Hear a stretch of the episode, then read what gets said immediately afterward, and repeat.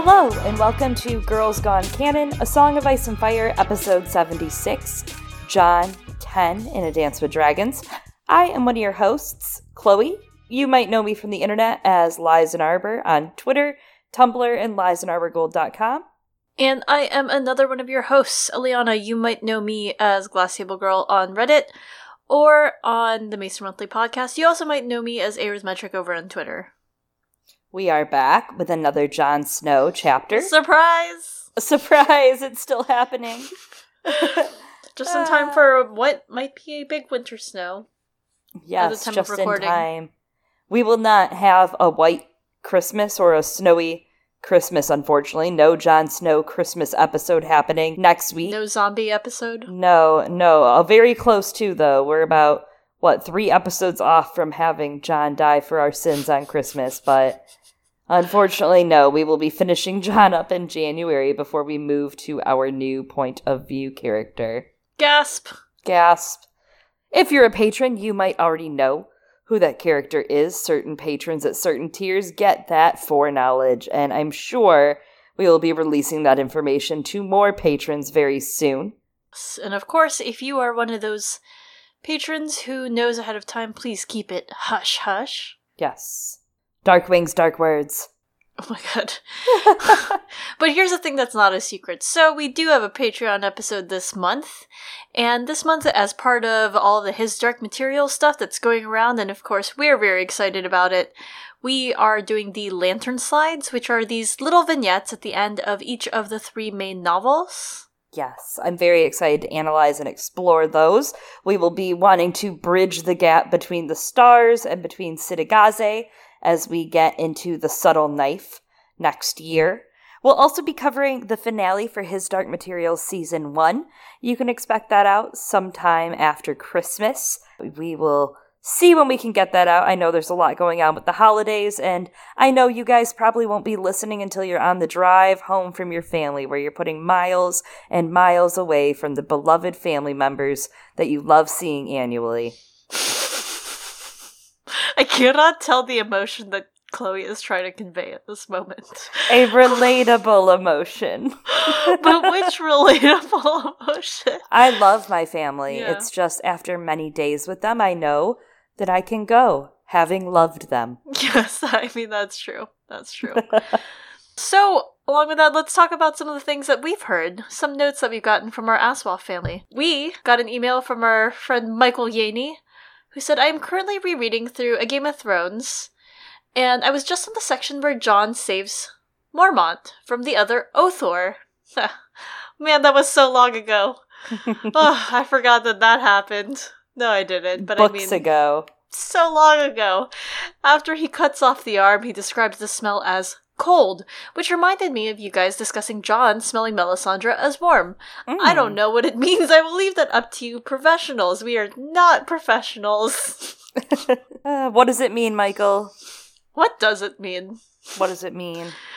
I do find that interesting, though. It's a good catch, so thanks for sending that in. We'll think yeah, about that. that. There's a lot of Melisandre this episode, so I thought that would be a good way to start us off. Perfect. We did get a message from our good friend Warren, who was commenting on our pronunciation of Selyse. Apparently, one of us sounded like Celise when we pronounced it, or Sleaze, and he said that wasn't an accident, was it? Love the social insight. yeah, I think that was an accident. I don't think we did it on purpose. Warren's the one that I remember most, but I saw someone else also commenting on that, and it makes me think maybe this is something George is playing with. Yeah, I could see that. Maybe. I could see that. Yeah. Uh, He does it with Othor, who we just read about, so. Yeah, very true. He loves wordplay, whether it's that, whether it's Cat and Elaine, making Catelyn, Catelyn. That's true. True, true, yes. true. And then we got another message from our good friend Lojak Gomura, who's been sending a lot of really great information um, and history about the Sami people, indigenous people up in Scandinavian areas for our His Dark Materials episodes. Lo says, I just listened to your episode on Jon 9 and thought I'd send you some Aswaf thoughts for a change. Your framing of the free folks' experiences is similar to that of indigenous people, made me think of how many indigenous people in our world are some of the groups most affected by climate change. For instance, in Sweden, many Sami reindeer herders are affected by how unpredictable the climate has become because of climate change. Like you know, this is the case in many places. While viewing the others as climate change is an incomplete metaphor, I think we can see parallels in how this changing climate affects marginalized groups most severely. If I remember correctly, you touched on this in a previous episode. In our world, imperialist capitalism has messed up our climate, and those groups with the least power bear the brunt of the consequences. In Aswath, we're not entirely sure why the others have returned, but the nobles definitely do not care as long as it only troubles the free folk and the Night's Watch. The attitude that some in the Night's Watch, like Bowen Marsh, expresses is similar too. Let the free folk deal with this problem. Not to go into total tinfoil territory, but if it's true, what some in the fandom posit, that humans messing with magic has caused slash enhanced what's happening now in the story, then this parallel is even stronger. Those in power try to get more power, leading to unexpected changes in the climate, which most severely impacts indigenous people and other marginalized groups. Groups that they do not care about and already fuck over in other ways. Just mm. some thoughts that I had when listening to the episode. Yeah, I mean, who has to clean up that mess at the end of the day? Gen Z. Zoomers. Uh, pew, and, pew, and pew. us, we're gonna Good be part luck, of that. Guys. We millennials. Hell no, we're gonna drink through all the alcohol left in the land while they figure it out. Or we're gonna all be dead. Or that. Uh, yeah, I think that these are all interesting thoughts. I don't know yet if it's like humans messing with magic that caused or enhanced what's happening in the story, but it does tie into that parallel if that is the case. I mean, war doesn't help by any chance. Yeah, and I know that some people have speculated, right? And I thought that that was um an interesting theory. I forgot who I read it from a long time ago that the increasing like wars and bloodshed or something in Westeros was part of what was uh stimulating the other's activity. Mm. And we hear it in this episode later that the people that Alys does have at Karhold aren't enough to really, you know, keep things moving and grooving. They're going to run out of crop. They're uh, yeah. going to run out of food so fast. It's not looking good, especially in the north. Yeah, that kind of gave me some more like Fullmetal Alchemist like Brotherhood vibes, though.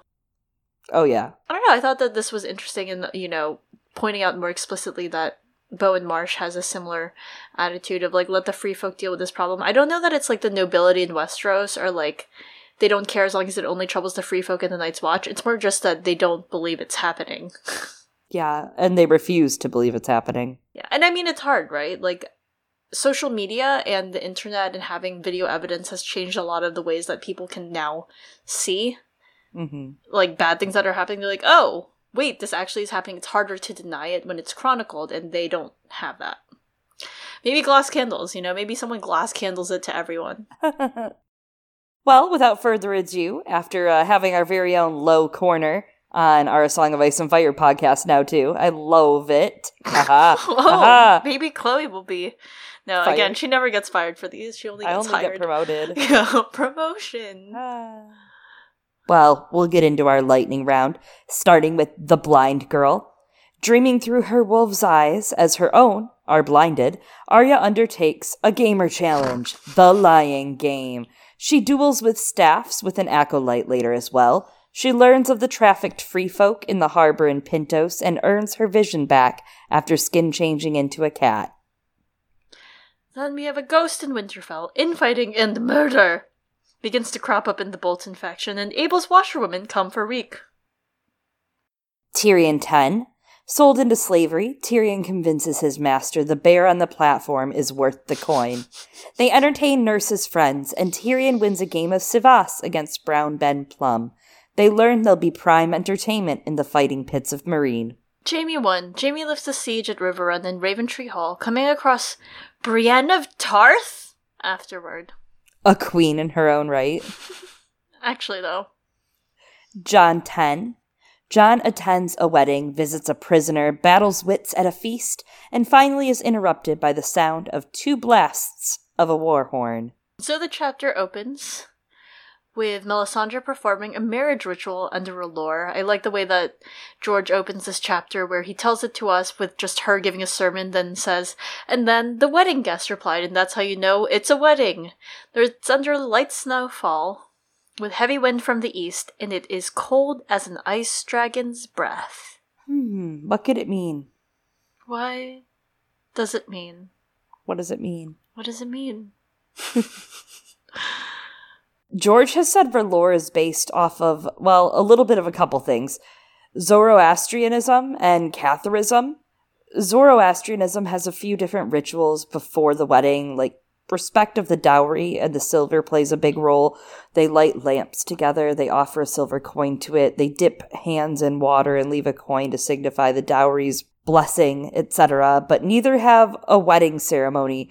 With Catharism rejecting traditional Christian marriage, they don't have anything special, right? They have a ceremony, but they don't have any sort of ditch jumping, flame spinning, fire stuff happening. And the fire spin is really what's interesting compared to other Westerosi weddings. It, adding the snow into the background of the fire is just so nice. It's a very nice scene. This is probably one of the last happy moments in Jon chapters. Yeah, that's true. I so I'm as you're saying this, I'm kind of wondering like what happens if you know one of them doesn't make the jump. You know, what if they just like fall in the ditch during wasn't the meant ceremony? to be.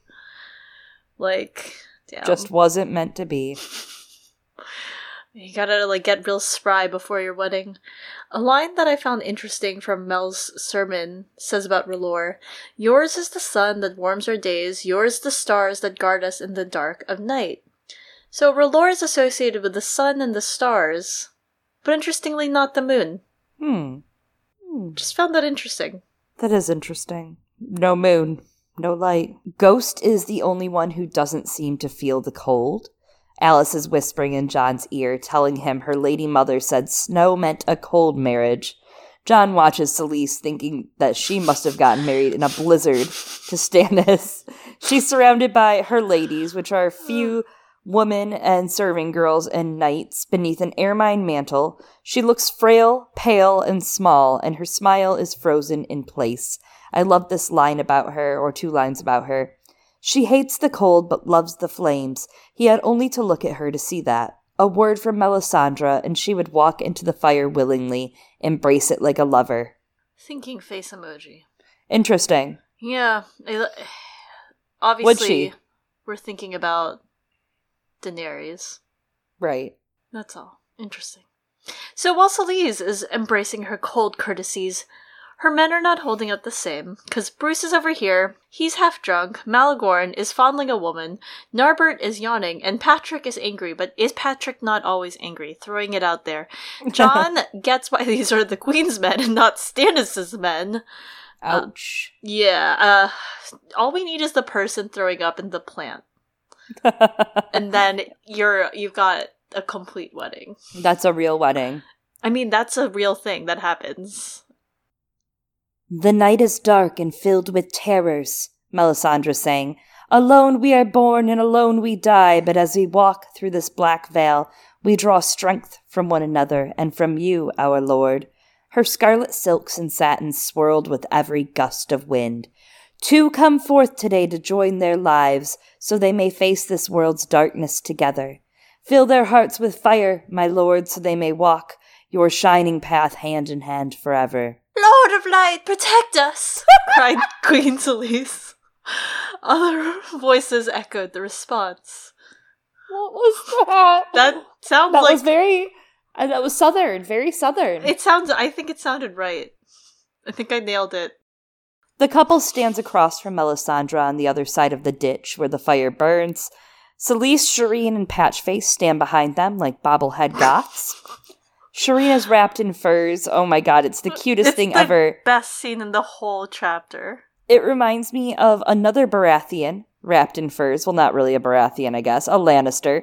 It reminds me of Tommen wrapped up in uh, his clothes yes! in the training yard in Winterfell. But Shireen is wrapped in furs, and she's very stout and round and puffy, with little smoke puffs of white coming from her face where the scarf is wrapped all around. I imagine them as like you know those those squishables, those like big round uh plushes. That's yes. That's um. Oh. I love it. She's just like a little bear cub. She is. It reminds me of how Sansa is wrapped up in a storm of swords when she is wrapped up all tightly in her blue and white rabbit furs and just like a little puffy bear. I love yeah. it. I love winter being here. uh, yeah, just because Shireen's precious. The queen's men surround them, and a few of the Night's Watchmen have come to watch as well. With more looking down from the rooftops and windows on the display. It's not crashing the wedding, they're invited. Yeah, but going to the wedding is making a choice. Yeah. And the choosing has always been oh hard. oh my god. Jon takes mental notes of who was there and who was not, because, yes, yeah, some of them actually had chosen not to come out of disapproval. For example, Othel Yarwick and Bowen Marsh. Septon Chayle, though, who is not the same as Septon Cellador, watches briefly from the sept, but then as soon as Melisandre starts reading her prayers, he heads back inside. Yeah, I mean, to him, this is heresy. Yeah. There, it's one thing to accept the old gods, like that's one thing to be like, all right, you freaking weirdos with your weird trees, sure, whatever. But accepting this big red god, that's heresy. Yeah, especially because she goes around burning his gods. Yeah. She raises her hands, and the fire leaps toward them to meet the snowflakes. The ditch fire leapt upward through her fingers like a great red dog springing for a treat. This reminds me almost of the show when she did this at the trenches of Winterfell in season mm. 8. It's interesting that you see that because my image was Clifford the big red dog, but we all look up at the same books and see so many different things. Yeah, I think I'm, you know, I'm the Moqorro, as in I'm reading it right. Great red mm. dog, Clifford, springing for a treat. Interesting. So Melisandre prays once more. O Lord of Light, we thank you, she sang to the hungry flames. We thank you for brave Stannis. By your grace, our king, guide him and defend him, R'hllor. Protect him from the treacheries of evil men, and grant him strength to smite the servants of the dark. Grant him strength, answered Queen Selyse and her knights and ladies. Grant him courage, grant him wisdom. Was that better? Yes, we should actually have intentionally started including more Selyse quotes. Apparently. Missed opportunities. I don't know. Yours was great, though. We gotta have another one of those. Wow. I'd like another couple of those. By praying for Stannis at the Nightfire, this marriage kind of shows that it's not just about mm. R'hllor blessing them, it's also about Stannis. Uh, they're blessed not only by R'hllor, but by Stannis' campaign for king in the way that Selyse and Melisandre pray about Stannis here. Yeah, I think that's a really good point, and on one hand, it's great for for them, for alys right? But uh, yeah. it doesn't look good for jon Not so it, much. It increasingly Meddling. looks really bad for jon really bad. alys is growing impatient and asks jon how much longer. She says she'd like to die in the snow a woman wed, at worst. there are some weddings that are too long. Yeah, absolutely. And Melisandre is starting to carry on a little bit here. She's being repetitive. She said this shit at the beginning of the chapter. Like, we already know you worship Stannis and R'hllor. Let's yeah. get over it. Melisandre calls Alys forward, and he, who she would be joined with, it's still a mystery at this point. I think it's very well crafted that George keeps it a mystery for a little bit. Jon turned to Alys Karstark. My lady, are you ready? Yes. Oh, yes. You're not scared? The girl smiled in a way that reminded Jon so much of his little sister that it almost broke his heart. Let him be scared of me. The snowflakes were melting on her cheeks, but her hair was wrapped in a swirl of lace that Satin had found somewhere, and the snow had begun to collect there, giving her a frosty crown. Her cheeks were flushed and red, and her eyes sparkled. Winter's lady. Jon squeezed her hand. Right before this, I want to say quickly this imagery feels uh, Night Queenish.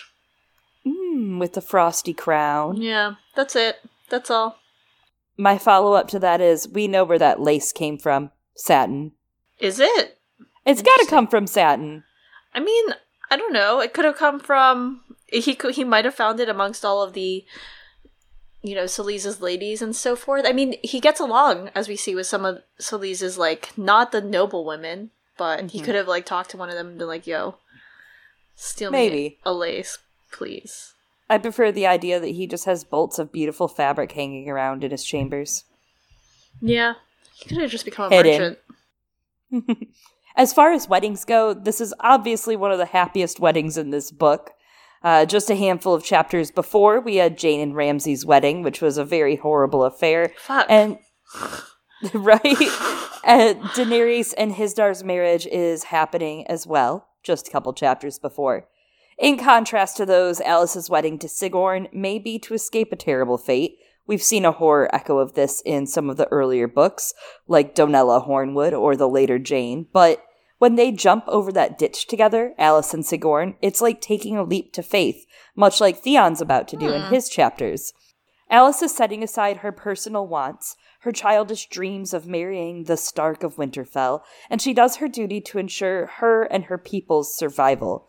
She's carrying on the legacy of her house and trying to do what's right at the same time, remaining open minded in light of her new husband. Daenerys and Alys's weddings, being next to each other, are similar. They marry their new husbands for peace for their people. But for Daenerys, it's a little different.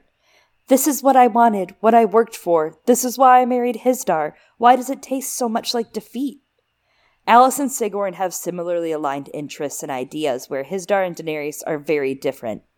Alys and Sigorn's wedding feels a bit more hopeful, like Rosalind and Edmure seem to be with each other at their wedding, a chance at uniting two parties who have previously been at odds, uniting two people. But the biggest thing to take from this is that it's a political marriage. That's mm-hmm. what it has in common with the marriages we just talked about. It's a political marriage done through a religion not commonly accepted in the North in the middle of a huge PR fuck up. Like, the whole thing about Alys and Sigorn's marriage is that it's like Rosalind and Edmure's marriage. It's like Daenerys and Hizdahr's marriage. That's the problem. It's like that. It's a political wheeling and dealing. Yeah. There's a commercial break for Stannis in the middle of it. yeah, yeah, that's true. And I, I think I almost wonder because we see the way people act at the reception in a bit, and everyone's like pretty happy. It's like, as you were saying, this is like the one last happy thing before the rest of Jon's chapters, and I wonder if that's why you have the commercial break for Stannis of like, look, political marriage, but Stannis will bring you more weddings and happy times. If you vote for Stannis. Yeah, Stannis, the guy you associate with great parties and happy weddings. And it's like, that's not, it's not the narrative he usually pushes. This is false advertising, yeah. Yeah. But he's branching out. Especially because if he was there, he would be like, ah, I don't know, whatever, sure.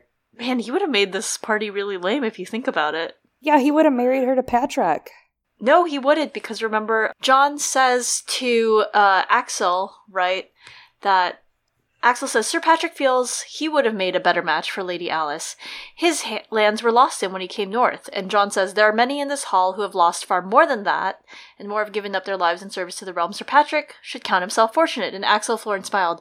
The king might say the same if he were here. Right. So I think, I mean, Stannis wouldn't have made the choice to marry Alys to a wildling, but he also probably wouldn't have picked Sir Patrek. Yeah, maybe Massey. She could do worse. Yeah. Yeah, I mean, as you and I have discussed before, you have a huge crush on Justin Massey, so. Uh, maybe I just like the Justins. Justin Massey.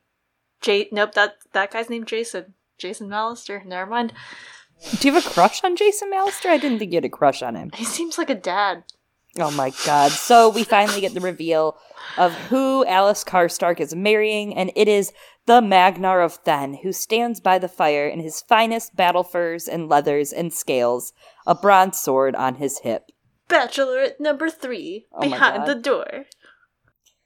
His hairline makes him look older than he is, but Jon thinks he can see the boy in him as well, whether it's from the fire or if Alys actually did scare him. I love that. Um also, I like that Jon is the one person what like looking at the groom that's right? beautiful. Reminds me of 27 Dresses. Oh my god. which uh, is one of my favorite romantic comedies. yeah, where they're all like, I love looking at the groom to see his face when he sees his bride for the first time. That's Jon right now. Melisandre asks, who brings Alys to be wed? And Jon steps forward to announce her. Melisandre then asks who claims her, and Sigorn steps forward. Melisandre begins their vows, asking if Sigorn will share his fires and warm her when the night is dark and full of terrors. He promises his breath on the air and snow on his shoulders. Aw. So sweet, so tender. This is actually kind of a tender wedding. so he says to her, I swear me, by the red god's flames, I warm her all the days And it reminds me of another marriage uh, in a couple ways, especially with the stars and sun imagery earlier, like what you were saying. His face was a copper mask, yet under the long black mustache, drooping beneath the weight of its gold rings, she thought she glimpsed the shadow of a smile. Is good name, Daenerys' wife, moon of my life, he said. Mm. Mm-hmm. Similar just in framing. Also a political marriage. Exactly. Absolutely. Melisandre turns to Alys then and repeats the questions. Alys says she will share her fires with Sigorn and keep him warm when the night is dark and full of terrors, but her response isn't saying all that. She says, till his blood is boiling. Amazing. her maiden cloak, we'll touch on it a bit, is a Night's Watch cloak, and the sunburst of Karstark is created out of the lining fur, which is white. Melisandre beckons them forward through the flames, and they hold hands and leap the ditch of flames. Two went into the flames, one emerges. With fire joins, none may put asunder. The Queen's men, Thenns, and even a few of the Black Brothers repeat back. What fire joins, none may put asunder. Thank you. As much as we get that welded imagery of ice and fire throughout these novels, the wedding is very much like a forge. With Azor Ahai's forging of Lightbringer, the marriage being forged in light of the Lord in love is a great imagery, but the happy new couple who has forged a new family, house, and new alliances gets to skip over the flame, emerging from it, fleeting and missing it. Not everyone gets to survive their wedding to the flames. Yeah, what if they fell in? Or they get tied to a stake and they're burned. Oh, yeah, that too. It that could guy. happen to anyone. Truly. Like a guy, you know, who's into like wearing bones, whatever. Oh anyone. I do kind of wonder about the idea of forging, meaning it can't be taken apart with the whole like cannot be put asunder because I'm going to just gesture wildly at ice, the sword, taken yes. apart. That's all. That's all. Yeah, exactly what I was thinking with the forging. It's yeah. very much so like this was the two swords that went in and came out as one. Yeah, but it can go in as one and come out as two. That's We're- like an exception, not a rule. I'm just kidding. A lot of swords can be put in and taken out as two. You don't know things, okay? so not everyone is happy about this forging of the two houses. Like Alys's uncle, Cregan. He showed up the night after Alys did with four mounted men at arms, a huntsman, and a pack of dogs. Again, lots of Ramsay tones here with this mm. whole escaping some terror. They were hunting her. Mm-hmm. Jon met them down on the King Ro- down on the King's Road, south of Molestown, before they showed up to ruin the wedding and try to claim guest right or ask for parley. One of the men shot a quarrel at Ty, and he died for it, which left four men and Cregan. Jon had them locked in the almost vacant ice cells. The other guys are having a long sleep that are down there right now, so don't worry about it. The Thuns also have no heraldry, because heraldry ends at the wall, so the stewards improvised and created a bride's cloak for Sigorn to lay on Lady Alys. It's a bronze disc on white wool, surrounded by crimson silk flames, and it actually really echoes the Karstark sunburst. But House Thenn also has its own design in it as well. Sigorn was a lot less gentle about ripping off the maiden cloak, but the bride's cloak was put on sensitively, gently on her shoulders, and then he kisses her cheek after. The fact that her original cloak that they made for her was made of a Night's Watch cloak really symbolizes that political statement that the Wall supported and created this marriage between the Thenns and the. Karstarks. Mm. In a way, I love it, that cry of freedom from the oppressed it's not a good look, the wall participating in terms of staying out of the realm, but they are doing what's right in a manner of speaking here in housing Alys, who's being preyed on for her claim. And he does it in thinking of his sisters, who he was supposed to forget. But his sisters are out there doing things in his name, while they should also be forgetting him as well. So, rules schmools is what I say. Yeah, he's thinking of his sisters who he didn't want someone marrying off to randos yes. too. It's it's interesting, but I do like that point. I'm just thinking that the wall could rent itself out as a wedding venue if it needed some extra cash. There's also the aspect of Jon noting that the sigil, right, for House Thenn is heavily inspired by House Karstarks and mirrors it. And I mean, it's a house that's created to an extent for to to forge this alliance, but also like hmm, who's gonna be who's going to be ruling House then? Who's gonna be really ruling Sigorn? Yeah, Alys will for sure. you can see sure it already. Be. Sigorn's ready. He needs it, truly. He wants it. Sometimes they just want that, you know? That's fine to want that. Yeah. Nothing wrong with that, Sigorn. No, I like shaming it. you. I like it. I'm into it. Jon and Mully and Owen exit the ceremony, Jon needing to address matters with Selyse. First, before attending festivities and getting mulled wine, he walks towards Selyse, noting how difficult it is to cross the snow packed grounds each day, and the wormways, those underground tunnels, uh, were becoming of more use. Selyse is telling anyone who will listen how beautiful the ceremony was and how Stannis still hasn't allowed her to have a ceremony to renew their vows under R'hllor, even though it would surely boost her fertility. Sure, Jan. uh, and the big joke here, of course, is that even at the wall, it's common knowledge Stannis wants nothing to do with banging Selyse anymore. Also, Stannis is a practical man, and he knows a whole wedding shindig, while great for morale, would not work mid war while he's trying to win over a nation. Yeah, but I mean, like, no, that didn't work well for them. I was gonna be like, it worked great for thinks about it. None of nope. the previous. They all are uh, end up being very intense weddings. Catelyn and Robb. A wedding could really boost the morale. Yeah. Also, the Lannisters, Joffrey, and all of them. Tyrion and Sansa. Ha ha ha ha ha. that that was not a boost in morale at all for anyone. This yeah. I think this wedding was a good boost in morale, but anyway. Yeah, boost in morale to kill Jon. Yeah, that's true. Jon has a lot of really great side thoughts in this chapter. Uh, one of them here is he's like, Stannis says to like get in bed with Selyse first. it's gonna boost her fertility. Like step one, have sex. Jon tries to usher Selyse to the feast, and she's like, "Uh, no, Melisandre can show me the way." But Melisandre's like, "No, I can't. I gotta tend to the night fires." And Selyse is like, "Oh, uh oh, how am I gonna find my way now?" Yeah, she couldn't possibly just walk across the yard to the Great Hall. I mean, that she- would be too easy. She's been here a while now, right? Like, how hard can it be? If you're there for like a week, you have no excuse. It's just lazy at this point. There's like three usable rooms. right. Everything else you can't go into. Jon offers Satin to guide them, and Malegorn is like, We don't need that, boy. And there is a pause, and Jon fills in the blank in his head about what Malegorn wanted to probably say. Yeah, more like the blanks because there were a lot of words that he probably wanted to say. Yeah, and I, I, he settled on boy. It's okay. Yeah.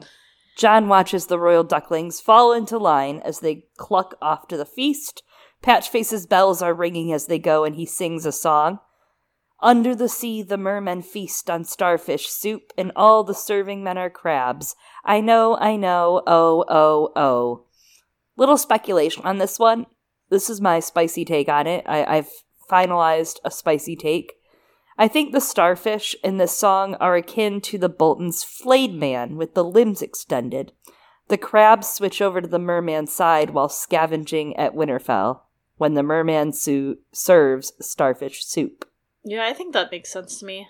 Yeah. that so my good friend Hamfast42 some of you may know uh, his essay, The Quiet Lion. You may also know that he is a big love of crabs. He might have uh, speculated that the crabs were referring to ice spiders. That's that's one of his theories that the ice spiders are crabs, but hmm.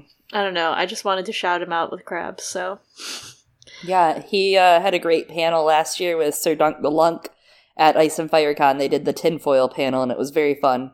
Yeah, it was. They had tinfoil hats and everything. the only people that could ever do that panel.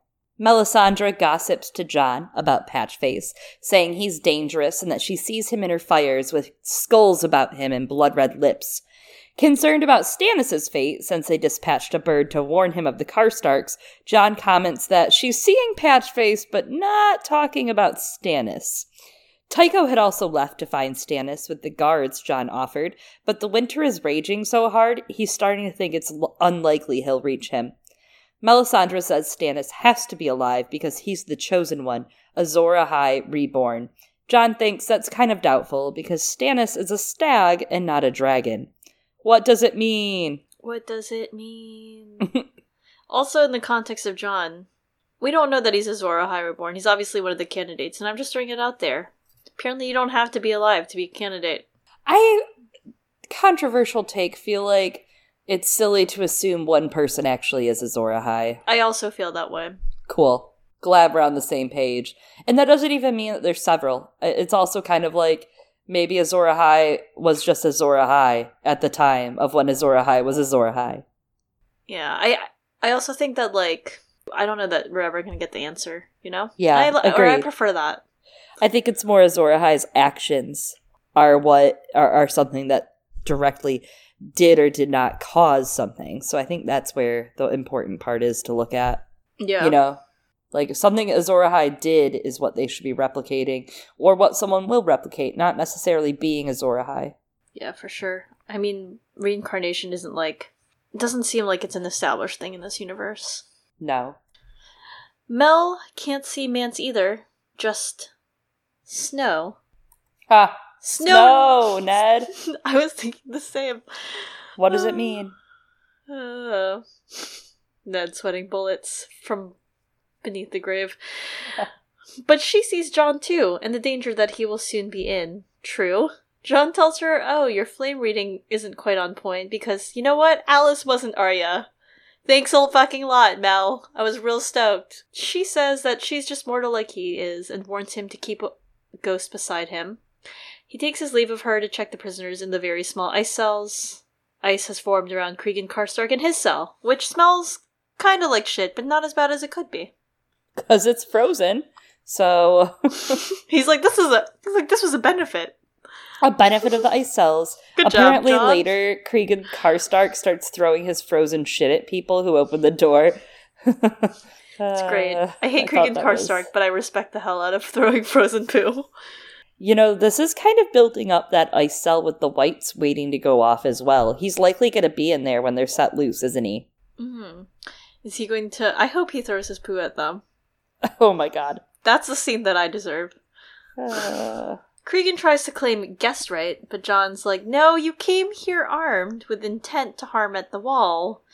And we did not invite you, in fact, and you were going to kidnap your niece. So you are not a guest, you are a prisoner. And your niece is now a woman wed. Cregan feels like Alys is being stolen from him. Interesting, and begins to talk about the promises his lord father had made. Hold on, I'm going to quickly say. Interesting if he feels like Alys is being stolen from him, because uh, that's what the wildlings do, right? Yeah, absolutely. Bail the Bard. Huh. It's all juxtaposed really well against Robin the Karstarks, right? Mm-hmm. It was no murder, sir, said Lord Rickard Karstark, no more discomfited by the ropes about his wrists than by the blood that trickled down his face. Any man who steps between a father and his vengeance asks for death. A Storm of Swords, Catelyn 3. It goes really well when we consider the Karstarks have been set up as kin to the Starks early as Bran 6 in a Game of Thrones. Jon helping Alys is a betrayal to Cregan, but to Jon, not helping Alys would be worse than betrayal and hurting his kin.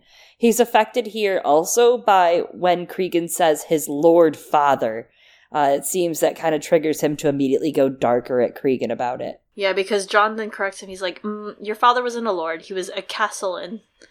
And then he gives him a whole lesson on succession. It's like, A son comes before an uncle by all laws. Also, daughters come before uncles as well. And again, Alys and Sigorn have married now, and Karhold is Alys's. Well, it's it's her brother's, but he's like, it's gonna go to Alys. so too bad, Cregan. Sucks to suck. yeah, and Cregan is displeased at all this, and he's displeased at the filthy, murdering wildling that Alys has married. Jon surveys his proud northern wear, emblazoned with the sunburst of Karhold, and then Cregan says to him, I see what you are, Snow. Half a wolf and half a wildling. Baseborn get of a traitor and a whore. You would deliver a highborn maid to the bed of some stinking savage. Did you sample her yourself first? he laughed. if you mean to kill me, Do it and be damned for a kinslayer. Stark and Karstark are one blood. My name is Snow. Bastard! Guilty of that, at least. I do enjoy Jon's smugness here because I think we're seeing once again something that we've seen in previous chapters where Jon has a very, very intense knowledge of inheritance because for him it was a matter of survival in Lady Catelyn's household. He's internalized all of these so that he may never be accused of going against or hurting his siblings. And so he's snubbing his nose at Cregan, who had some rights as a trueborn noble, not not to inheritance like right away, but for being overgreedy and overstepping when he, a bastard who is constantly accused of jealousy and of wanting to steal things before he's ever even done anything, refused Winterfell, and this actually reprises itself in its in his conversation with Axel Florent in a bit. But um, going off of what Chloe was saying about family, like you know, Jon calls himself Snow, here and claims that as a sort of way to deny that blood shared with House Karstark and kind of absolve himself of any responsibility to Cregan. Um, but he does, as you said, uh, feel much more responsible to Alys.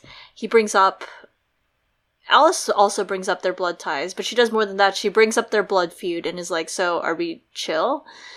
And I think part of it comes down to, yeah, Jon's being selective about it and like who's family and who's not here, but a lot of it I think has to do with Alys uh, resembling Arya, and that's why Jon feels like Alys is more a family to him. He, he keeps like seeing Arya in her, and he even notes these snowflakes on Alys's cheeks and in her hair as he's about to give her away uh, to be wed, which is one of Jon's strongest and last memories of Robb, right? The snowflakes melting in his hair. And then he remembers it about Sam too and says it to Sam of the snowflakes are melting in his hair because he sees Sam also as his brother, his new brother. Mm-hmm. So that recurrence of like that motif of snowflakes in the hair shows that Jon feels familial towards Alys, and that's why he protects her. Yeah, this is a great exploration of these familial bonds with Jon, right? It's not just about Sansa and Arya and Bran and Rickon and Robb. Um, it's about the North in general. He feels bonded to the North. Jon really is at home in the North, and I think that's what the biggest shame of watching him at Castle Black make these choices is, is because he's good at it. He's mm. doing a really good job of you know making political alliances, securing grain and political dealings with Tycho to make sure that his people, quote unquote, are going to be safe. Uh, the problem is just it's the wrong time and place and setting. We're yeah. seeing him face once more an enemy who's against him in that same way Marsh or Thorne seem to be against him, even using the same pathos and insults when speaking to him, right? Talking about his dad, uh, the way Karstark is insulting Ned and Jon's unknown mother speaks volumes, just like Karstark with Robb.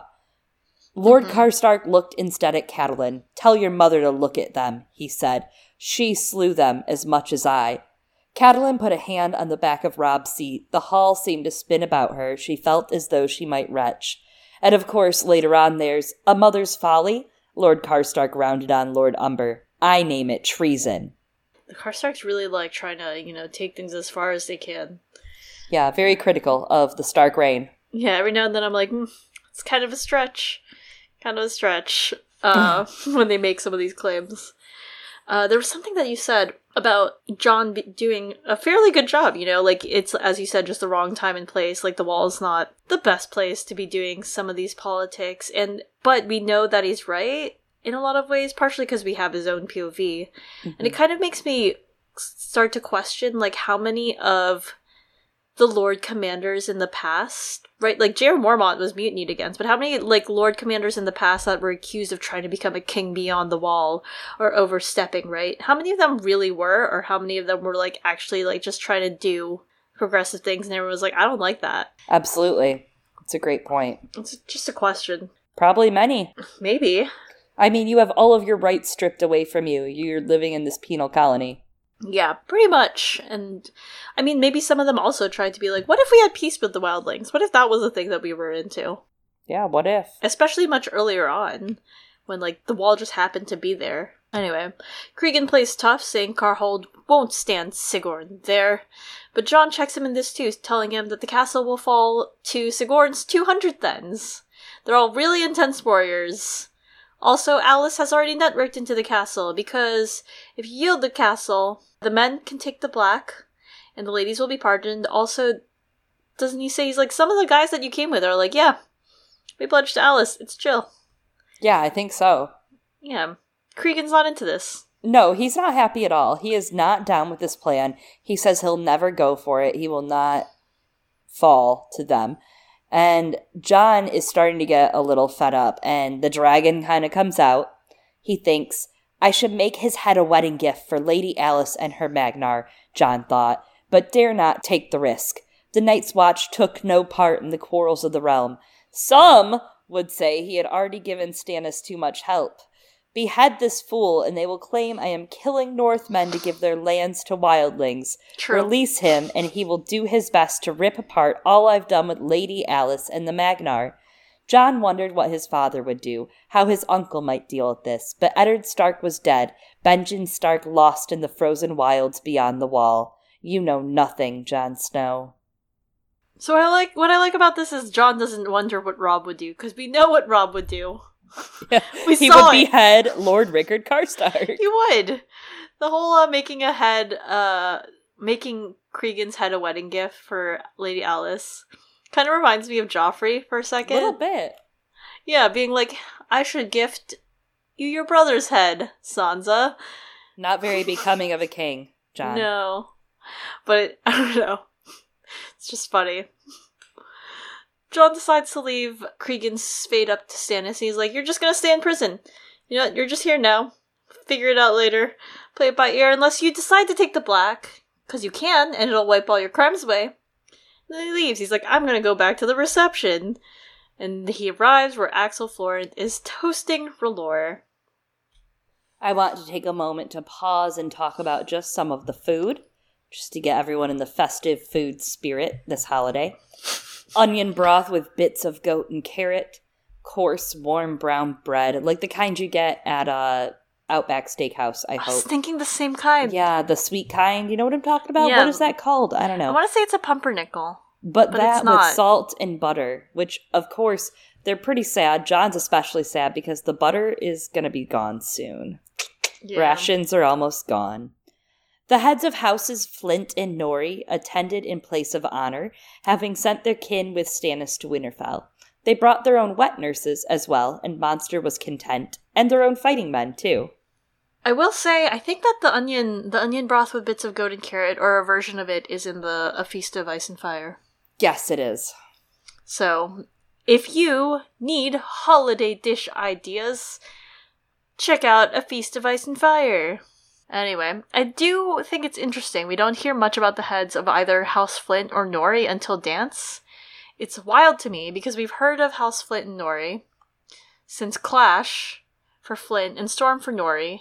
There are a few named members, and a lot of them uh, are from Bran chapters. Bran and Jon's stories obviously intersect quite a bit, though indirectly, so it's interesting to see that Jon's dance chapters kind of pick up on the politics where some of Bran's political clash chapters left off.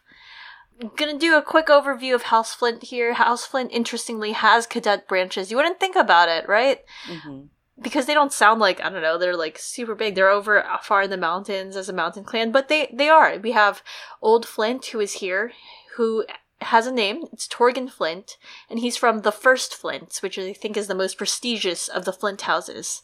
His two sons from two different wives are the ones who went with Stannis, and then you have House Flint of Widow's Watch and House Flint of Flint's Finger, and we hear of House Flint first.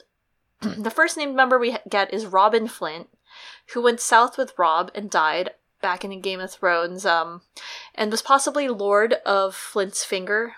Not sure, not confirmed.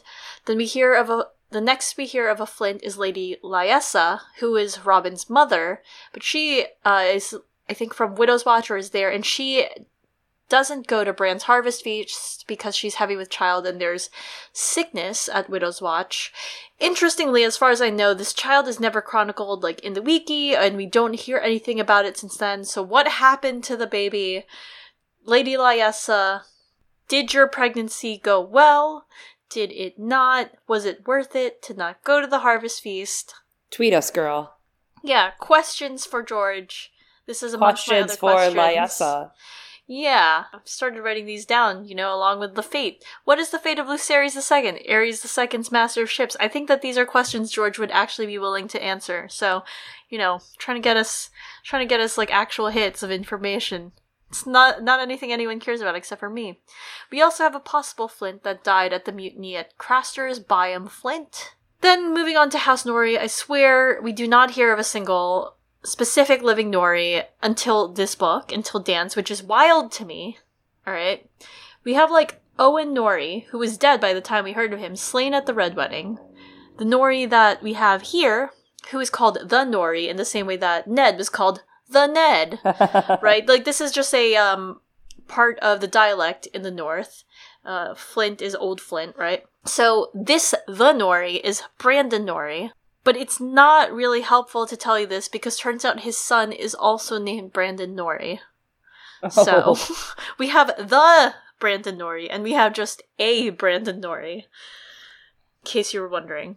I wonder if they call all of the Brandons throughout Stark history the Brandon. Oh, they must, or the Bran.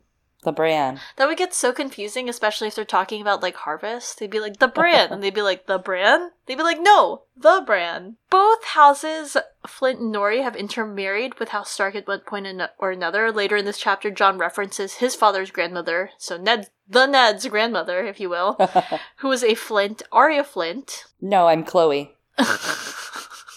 Amazing, hired promoted. Arya Flint, who is the mother of Lyarra, who is the mother of Ned and his siblings, and likely is who Arya Stark in the current day is named after. Interestingly, both Flint and Norrey houses are candidates of the heritage of the Night's King. Uh, we actually even have like a Lord Roderick Flint, who is a former Lord Commander and tried to establish himself as a king beyond the wall. I'm a little curious though about House Flint, partially because of their name and like them being here, right? Like in proximity with like a religion that has a god associated with fire. And Flint is of course known to be one of those things that people like use to help start fires. Is there something going on here that we're gonna hmm. see that's important about them? I don't know. And of course, one last thing with like Brave Danny Flint right, who is dressed as a boy to join the Night's Watch and then discovered and raped at the Night Fort. Bad things happen at the Night Fort. And both of these houses also hate wildlings a lot because of where they are located. They're the ones who bear the brunt of the wildling attacks that include that looting, murdering, and carrying off of their women.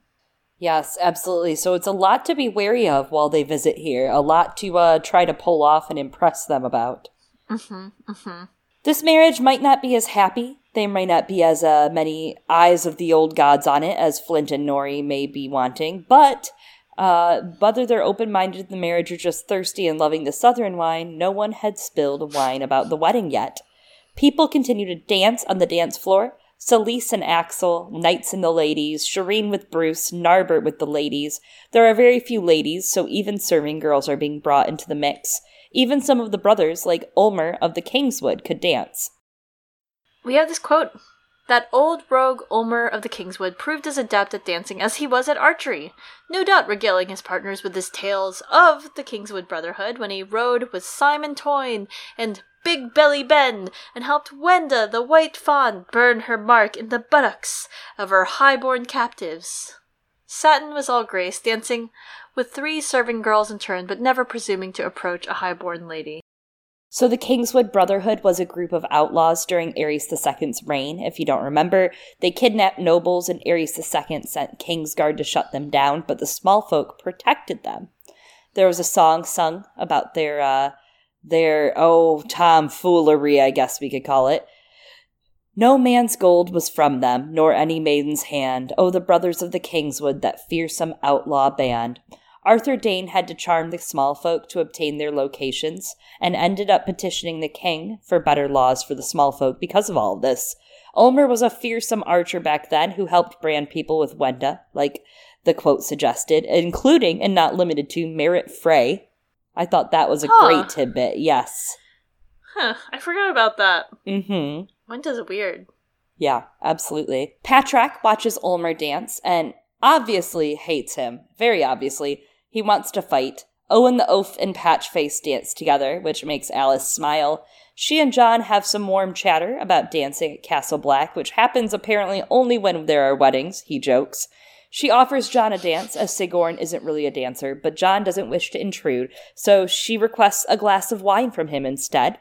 She speaks to him about her husband and his army, calling them wildlings, but Jon corrects her and educates her on the Thenn's old history and the free folk. They have lords and laws coming from a hidden vale at the north end of the Frostfangs. Mance had to best Sigorn's father three times before he was accepted as king, and they make tin and copper for bronze and forge their own weapons instead of just stealing them. Alys jokes that she should have charmed his brother better, and that it was all her fault. Jon asks how her food stores are, and she responds, Not great. Yeah. I'll say I, I really enjoy Alys just kind of trying and failing and lo- to low key flirt with Jon. She's joking in this instance about failing to charm Robb, but it really isn't all on Alys at all. First of all, like, how do you mm-hmm. expect, like, what, six year old children to be able to do this? Like, what the fuck? And then, second, like, we know from Ned's POV that it's mostly his trauma and the tragedy that befell his family because of betrothals and less about Alys charming Robb than, like, Ned's aversion to early betrothals. Yeah, absolutely. It was his own trauma. Yeah. So there's reduced manpower at Karhold, and too much rain led to the withered crop. She expects there to be a lot of dead children and older people by the end of winter. Karhold itself is on a forested river south of the Bay of Seals, so they're kind of coastal. It's likely they have some really heavy lake effect, right? Some mm. heavy snow coming down on them. Uh, and Jon really empathizes with the story of what's happening at Karhold and relates to Alys by talking about Ned's grandmother, who was a flint, as we mentioned, of the mountains, where it's harsh and icy. They send their young off to serve at other houses or work in Wintertown in hopes of survival. As we've talked about before, the oldest go hunting and are found in spring, or not. The Karstarks' land is cold and infertile enough in winter that they too send their men out to hunt, is what we learn from this. Their people are not that different. He offers Alys help when their stores dwindle and offers refuge for her older men or her unable to say the word and get food. They'll take boys too. Yeah, so through this, we've seen that it's not just Night's Watch customs that Jon is trying to change here, it's Northern custom. I think that'll be hard as well because.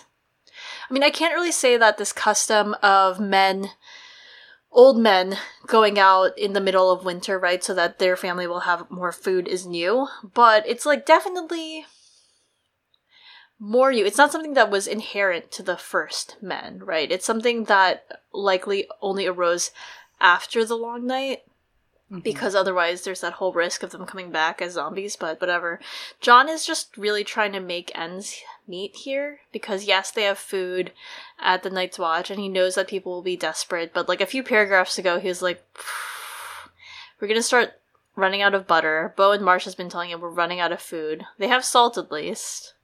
Boy, do yeah. they have salt. He's giving the men and the boys a place to go, um, not just for more hands for the Night's Watch, but also because the more of them that go out there and die, the more of them end up coming back as whites. It's kind of like a backup just in case. He's like really hoping that we don't get to that point where they cross the wall. And I, I just don't know how many are even going to take up Jon's offer. Mm-hmm. Because, you know, this isn't a part of wildling culture. They're used to harder climates already so they don't go out in the middle of winter to go die. This is something we hear from a couple of northern Westerosi, right, throughout that area. And it's a big tradition that I think is also rooted in a pride aspect. And we see that the Northerners do have a lot of pride. So I kind of wonder if people are going to have a hard time overcoming that and overcoming that tradition and it could end up still leading to some refusal to joining the Night's Watch and therefore more whites south of the mm-hmm. wall. Yeah. Especially after the wall falls. Either way, it's making your own enemies. Ugh. Yeah. So back at the feast, elk is being carved, and Jon decides to send some, first, the very first portions, to Hardin's tower, some to Leathers, three platters of roast vegetables to Wun Wun, and then he finally cuts a slice for himself. This reminds me of the Harvest Feast, right, with Bran in A Clash of Kings. The serving men brought every dish to Bran first, that he might take the Lord's portion if he chose. By the time they reached the ducks, he could eat no more. After that, he nodded approval at each course in turn and waved it away. If the dish smelled especially choice, he would send it to one of the lords on the dais, a gesture of friendship and favor Maester Luwin told him he must make. Jon's exercising one of the lessons he's learned in Winterfell, but who he's sending it to and who he's thinking of first is extremely telling here. He sends it to Leathers and Wun Wun. By sending them that first portion, the Lord portion, he's saying they are his honored, respected brothers. And that's great to us, but it's something his brethren at Castle Black might not appreciate so much. Yeah, I think that's a really good point. I didn't even think about that. Three Fingered Hob is the one who made the meal, and it was made quite well, but Jon has a concern in his mind of Hob's reaction when he was asked to cook the wedding. Hob had come to him two nights ago, complaining that he joined the Night's Watch to kill wildlings, not to cook for them. Besides, I never done no wedding feast, my lord. Black brothers don't never take no wives. It's in the bloody vows, I swear 'tis was it Hannah that we had on recently from Game of Owns that was saying that Three Finger Hob from the very beginning there were hints that he was part of the betrayal? I think it was Hannah. I can't remember who, but somebody was on with us uh, and said that. And more and more as I read this points to Three Finger Hob being yeah. on the unhappy side. Yeah. I mean, he's right here. He's probably like he's unhappy, but he's not like Bowen Marsh or Othel Yarwick. He's like, yeah, I agree with that. When they probably come to him with a plan or something. Yeah, absolutely. Clydas appears with a letter for Jon, sealed with hard black wax. Jon already knows it's Cotter Pyke's words from Eastwatch in Maester Harmune's letter. Eleven ships set sail from Eastwatch for Hardhome, three Braavosi, four Lyseni, four Watch ships, and two Lyseni ships that were just barely seabound. He thinks they'll drown more free folk than save, and says he'll send reports. Alys asks Jon dark wings, dark words, of the news he received, who says it was what he was waiting for, but inside, he's troubled.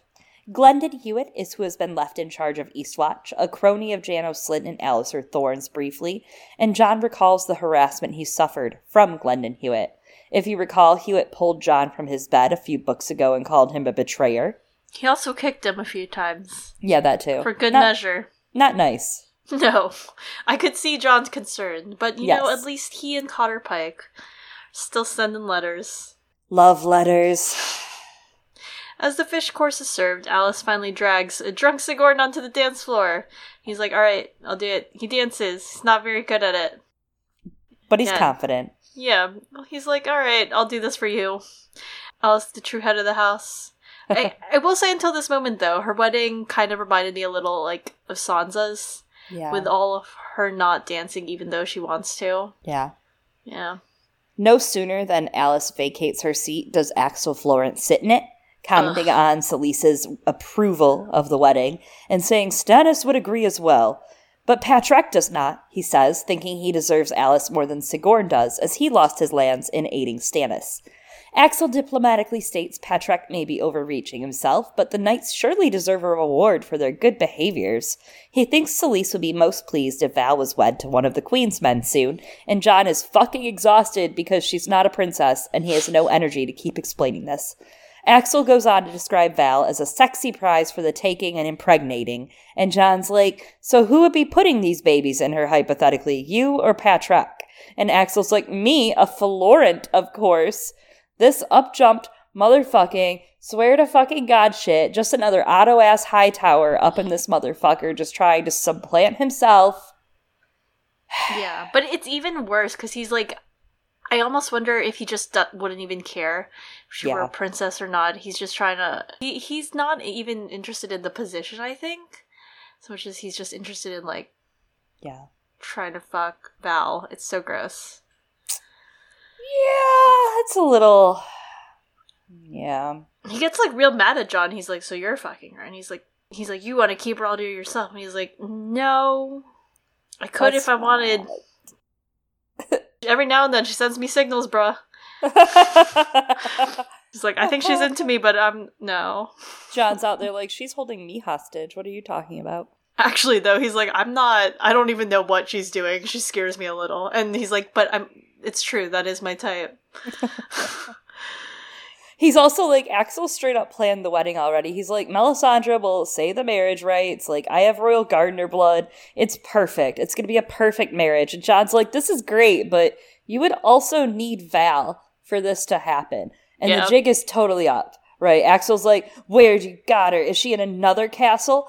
Perhaps. And Jon's like, no, your princess is literally in another castle, Axell. yeah, the castle of the wilderness. She's gonna come back and she's gonna kick your ass. I hope so. I'm really waiting for that. A- Axell even goes as far to insult Jon and say that he wants his father's seat, even though Jon's obviously refused this. All he had to do was ask Stannis for it back if he really wanted to. I just want to say that would piss off Axell so much to learn that John, of all people, was just offered Winterfell. And just said no. Yeah. I mean, so that mad. right there is like the mirror of Erised, bro. Like, only the person who doesn't mm. want it can have it. Yeah. Jon makes to excuse himself, and as he does, he's interrupted by two blasts of the war horn, signaling Tormund Giants Babe's arrival at last. I like the commitment to calling him Tor- Tormund Giants Babe. It's the canon name. It is the canon name. I don't know how George could just like end it on this, you know. Yeah. chapter. It's almost like we should have done. There's a part of me that's like, ooh, I kind of wish we had done too, but also like. Do you want to die? No. Uh, I honestly think it's perfect. It's a perfect it suspense is. build. Like you leave the wedding, you're like, all right, Jon's going back to his chambers, shit's going, you know, normal, and then all of a sudden it's bah, it's wedding bah. crashers. Oh my god, Tormund Giants, babe, wedding crasher. Kinda. That is actually what's happening here if you think about it. I love it. Well, it'll be a couple weeks before you get to hear what happens with Tormund Giants, babe. Uh, so stay tuned for that. We are off next week for the holiday.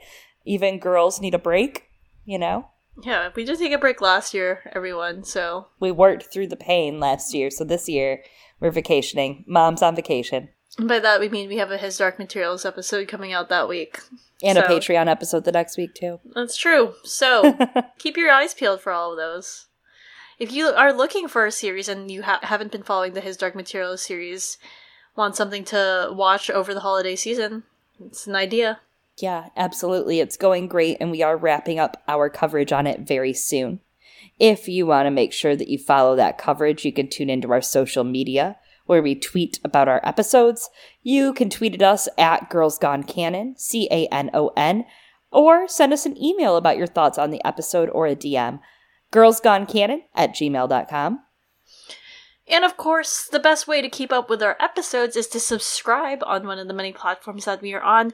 We are on iTunes, on Google Play, on Spotify, on Stitcher, on Acast, on maybe other things. But of course, we are always on Podbean where all of these are hosted.